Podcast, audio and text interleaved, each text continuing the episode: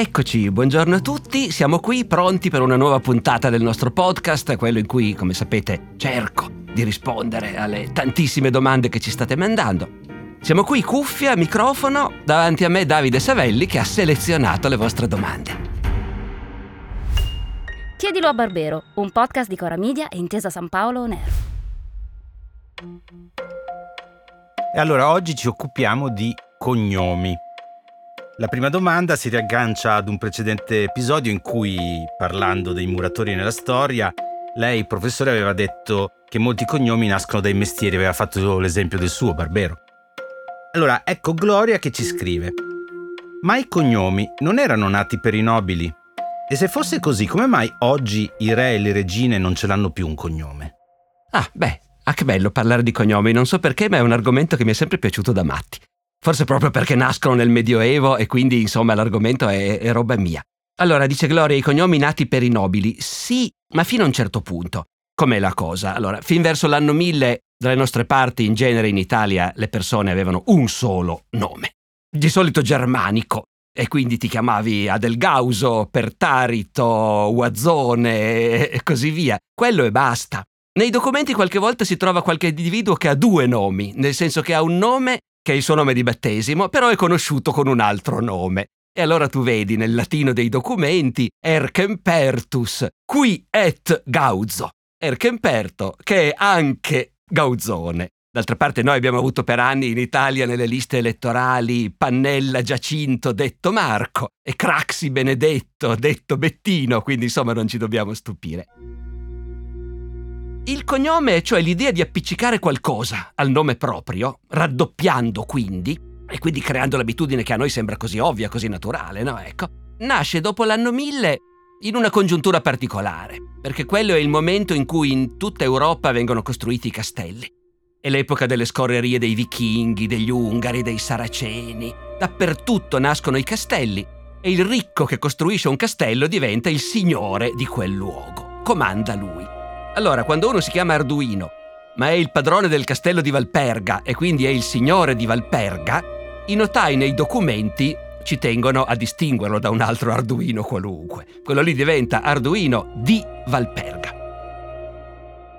Quindi non è propriamente, diciamo, il cognome, è quello che tecnicamente si chiama un predicato, no? Il nome di un luogo. E indubbiamente questo caratterizza all'inizio i nobili. Poi pian piano i soprannomi si diffondono quasi tutti hanno un soprannome, che in qualche caso si appiccica anche ai discendenti. Ecco, il cognome nasce quando il soprannome di un individuo viene usato anche per i suoi figli, i suoi nipoti. E quando è che si sente il bisogno di fare questo? È tutto sempre una cosa spontanea e eh? non c'è l'anagrafe, non è una cosa ufficiale, è una cosa che viene dall'uso. E beh, in certi casi sono le, davvero anche qui, Gloria ha ragione, sono le famiglie nobili che vengono identificate perché lì la famiglia conta più del singolo individuo. Mi spiego, prendiamo una grande città del Medioevo, Firenze per esempio. Firenze è piena di, di povera gente, di operai, di immigrati, di gente che tutti conoscono come Bartolomeo e basta, o tutto più Bartolomeo il fabbro, e se poi devi distinguerlo da un altro Bartolomeo, Bartolomeo di Michele, ecco, col nome del padre, o col nome del paesino da cui è immigrato, per esempio. Poi invece ci sono famiglie grosse, Famiglie numerose, ricche, presenti in città da tanto tempo, che abitano un loro quartiere, hanno le loro torri, i loro palazzi. E allora la gente appunto dice dove abitano i cavalcanti? Quella lì è la torre dei Donati. In consiglio comunale hai visto che è entrato un altro degli Adimari, ce ne sono dieci degli Adimari adesso in consiglio comunale. Quindi lì è chiaro, la famiglia nel suo insieme è una protagonista della vita collettiva e quindi acquista un cognome. Però non è una cosa che riguardi soltanto i nobili. In altri contesti medievali anche i contadini acquistano un cognome. E questo succede in particolare in quelle zone un pochino più arcaiche, dove c'è poco capitalismo, diciamo così, e dove i contratti di affitto con cui i contadini prendono in affitto la terra dai padroni sono contratti a lunghissima durata, non vitalizi, perpetui. Il contadino affitta un campo dal monastero ed è garantito non solo che ce l'avrà per tutta la vita, questo a loro sarebbe sembrato poco. Loro l'avrebbero chiamato un contratto precario. Dura solo tutta la vita, quando quello muore è finita, è ridicolo. Un vero contratto è un contratto che dura per sempre. Ecco allora che uno ha famiglie contadine che possiedono terra E se dura nel tempo la famiglia, non si estingue, i discendenti si moltiplicano, e loro continuano a coltivare sempre quelle stesse terre. E quindi è naturale che alla famiglia si appiccichi anche un nome che caratterizza tutti i membri di quel gruppo che collettivamente gestisce quell'insieme di campi, di vigne. E questo si vede nei documenti. I cognomi sono di lunghissima durata. Ho incontrato una volta un paesino, il Piemonte, Tollegno, vicino a Biella, dove oggi un sacco di gente si chiama Coppa, e nei documenti del 200 a Tollegno è pieno di gente che si chiama Coppa. E tu lo vedi perché dicono dov'è quel campo? Vicino a quello dei Coppa. Dove abiti tu? Vicino ai Coppa. E quindi si capisce il senso di dare questi nomi. E i re. I re e le regine, dice Gloria, oggi non ce l'hanno più un cognome, ma in realtà ce l'hanno. Solo che non ci tengono più di tanto e un po' anche lo nascondono. I regnanti d'Inghilterra, per esempio, sono la House of Windsor, la casa di Windsor, che peraltro è una cosa interessante perché è un cognome interamente inventato. I regnanti d'Inghilterra erano una dinastia tedesca, gli Hannover. Poi nell'Ottocento l'eredità del, della monarchia cade su una donna, la famosissima regina Vittoria, lei è la regina, sposa un principe che è soltanto il principe consorte, esattamente come poi è successo alla Elisabetta II con Filippo. Vittoria sposa un principe consorte, il quale non conta niente, la regina è lei, però il principe consorte, che è anche lui un tedesco, è Alberto di Sassonia-Coburgo-Gotha. Ecco, la cosa buffa è che la monarchia inglese si comporta come qualunque altra famiglia, il cognome è il cognome del marito. Quindi i figli della regina Vittoria prendono il cognome del marito. Si chiamano Sassonia Coburgo Gotha. 1914 scoppia la prima guerra mondiale, di colpo, orrore, si scopre che il re d'Inghilterra è un tedesco, o meglio, ha un cognome tedesco. Siccome stiamo facendo la guerra alla Germania, non va bene e la famiglia reale inglese decide di cambiare cognome. Prende un castello qualunque, no, castello qualunque no, scusate, un castello importante, proprietà della monarchia, appunto, Windsor, e si inventano questo cognome. D'ora in poi si chiameranno i Windsor. E tutti i sovrani, i re e le regine d'Europa che ancora esistono, hanno un cognome. Eh? Gli svedesi, per esempio, gli svedesi discendono da un maresciallo di Napoleone, il maresciallo Bernadotte, al quale Napoleone regalò, no, i suoi nemici veramente alla fine, quando Bernadotte passò dalla parte dei suoi nemici, gli regalarono il regno di Svezia che era rimasto senza eredi. Quindi i sovrani di Svezia discendono, fra l'altro, appunto, da un plebeo, uno che aveva fatto carriera negli eserciti di Napoleone, ma il cognome se lo portano dietro tuttora, tecnicamente sono i Bernadotte. Non ne sono tanto orgogliosi probabilmente, ma soprattutto più seriamente, quello che conta è che da quando alla fine dell'Ottocento nella nostra mentalità europea è diventata così importante l'idea della nazione, lo Stato che si identifica con la nazione. Allora il sovrano, il sovrano è il sovrano di quella nazione. Tu sei il re del Belgio o la regina d'Olanda e qual è il tuo cognome è una cosa del tutto secondaria. In passato, in precedenza, non era così. Per secoli in Europa ci sono state dinastie, che ne so, gli Asburgo, che possedevano il Ducato d'Austria, i Paesi Bassi, un pezzo di Germania, il Regno d'Ungheria. A quel punto la cosa importante era il fatto che una era Maria Teresa d'Asburgo, perché non era la regina di un singolo popolo, e quindi allora i cognomi erano molto importanti, Asburgo, Savoia, Borbone, no, ecco. Invece nella nostra Europa di oggi effettivamente il re e la regina, il re e la regina ne farebbero anche a meno, ecco, di avere un cognome. Sempre sui cognomi ci è arrivata un'altra domanda da Genova. È un messaggio vocale che le faccio ascoltare. Salve, sono Luca da Genova, ex studente del liceo Andrea Doria. Ecco, Doria con l'apostrofo, di apostrofo Oria. Noi ci teniamo parecchio. Qualcuno sostiene che sia stato un errore dell'architetto che ha fatto la facciata negli anni 30, ma io credo ci siano ragioni più storicamente plausibili e su questo vorrei sentire l'esimio. Grazie. Luca da Genova, ma a me mi sembra di conoscerlo questo qui. Mi sbaglio. Luca eh, da Genova. Eh, qualche sospetto ce l'ho anch'io, però io suggerirei di lasciare decidere al pubblico. Eh, no, ai nostri ascoltatori.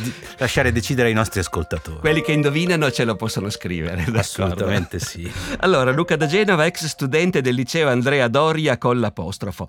È una questione abbastanza intricata eh? e secondo me a Genova ci sono anche due partiti che non vorrei quindi offendere, tuttavia proverò a muovermi in questo terreno delicatissimo. I Doria sono una delle grandi famiglie della nobiltà genovese, come gli Spinola, come i Fieschi, e siamo in una situazione assolutamente identica a quella che ho descritto un attimo fa per Firenze, cioè grandi famiglie cittadine che a un certo punto vengono indicate con un cognome perché è importante distinguere la famiglia nel suo insieme, no? Essere un Doria è qualcosa che ti caratterizza in modo importantissimo. E tutti questi, come vedete, appunto, non sono predicati. Non si tratta di dire di dolce acqua perché tu sei il signore di dolce acqua. Ti chiami Doria o Spinola o Fieschi come puoi chiamarti Barbero o Savelli, no? Ecco, è, è un cognome a tutti gli effetti. Dopodiché cosa succede? che in tutta Europa invece i nobili non hanno un cognome, hanno un predicato. Sono tutti fon qualcosa, de qualcosa, di qualcosa. È solo in Italia che nelle città italiane che i nobili hanno un cognome che di per sé è uguale a quelli dei borghesi, che non fa nessun effetto. Se tu non sai che i Doria sono i Doria, è un cognome qualunque, è come chiamarsi Rossi. Allora, nel, tra Rinascimento e età moderna, a queste famiglie dispiaceva un pochino. A... E chi si è trovato, come i Doria, ad avere, per fortuna, per dono della sorte, un cognome che comincia con la D, allora ha detto, ma D, non è che il modo giusto di scriverlo sarebbe D con l'apostrofo, ecco. Noi siamo I. Poi cosa fosse questa Oria? C'è qualche posto che si chiama Oria? Credo che l'abbiano anche trovato, qualche posto che si chiama Oria. Nella genealogia poi hanno trovato, pare che ci sia una moglie di uno dei nostri che si chiamava Oria. Ecco, allora in quel caso Doria significa discendenti di Oria. Insomma, di tutto per non ammettere che abbiamo un cognome come tutti i borghesi, ecco, che non fa nessuna differenza. Questa cosa si è trascinata. Si è trascinata nel tempo, con i due partiti per l'appunto. Il partito che scrive Doria tutto attaccato è assolutamente la maggioranza. Però, però qualcuno invece rimane affezionato alla versione con l'apostrofo e evidentemente quando hanno creato il liceo negli anni 30, dice Luca, eh, quando hanno creato il liceo eh, qualcuno ha deciso, ha deciso, che faceva più fino, diciamo così, ecco, scriverlo con, eh, con l'apostrofo. Sì, questa direi che è la risposta che mi sento di dire. Se Luca è quello che penso, secondo me è uno combattivo e ci risponderà con argomentazioni a favore dell'apostrofo, quindi siamo pronti a riaprire il discorso eventualmente. E noi lo aspettiamo un'eventuale replica di questo Luca da Genova.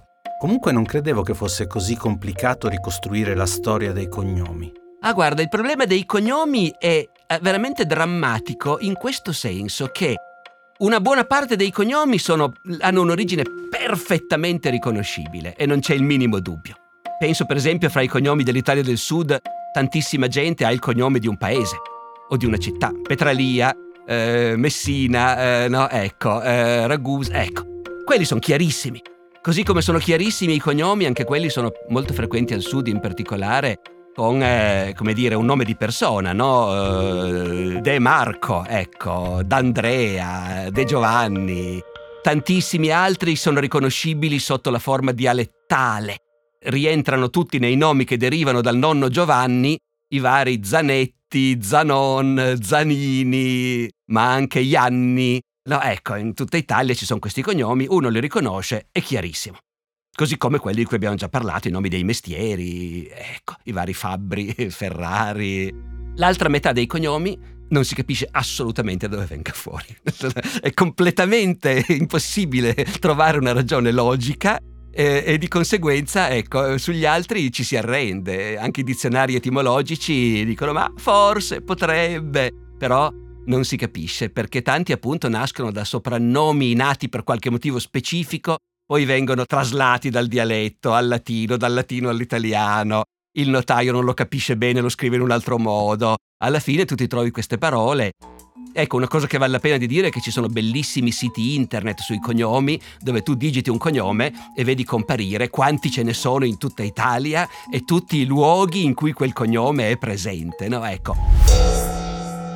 Direi che, che, che il tempo è scaduto, professore. Ah. E allora ci tocca salutare quelli che ci hanno ascoltati. Grazie di averci ascoltati e, e ci risentiamo la prossima settimana.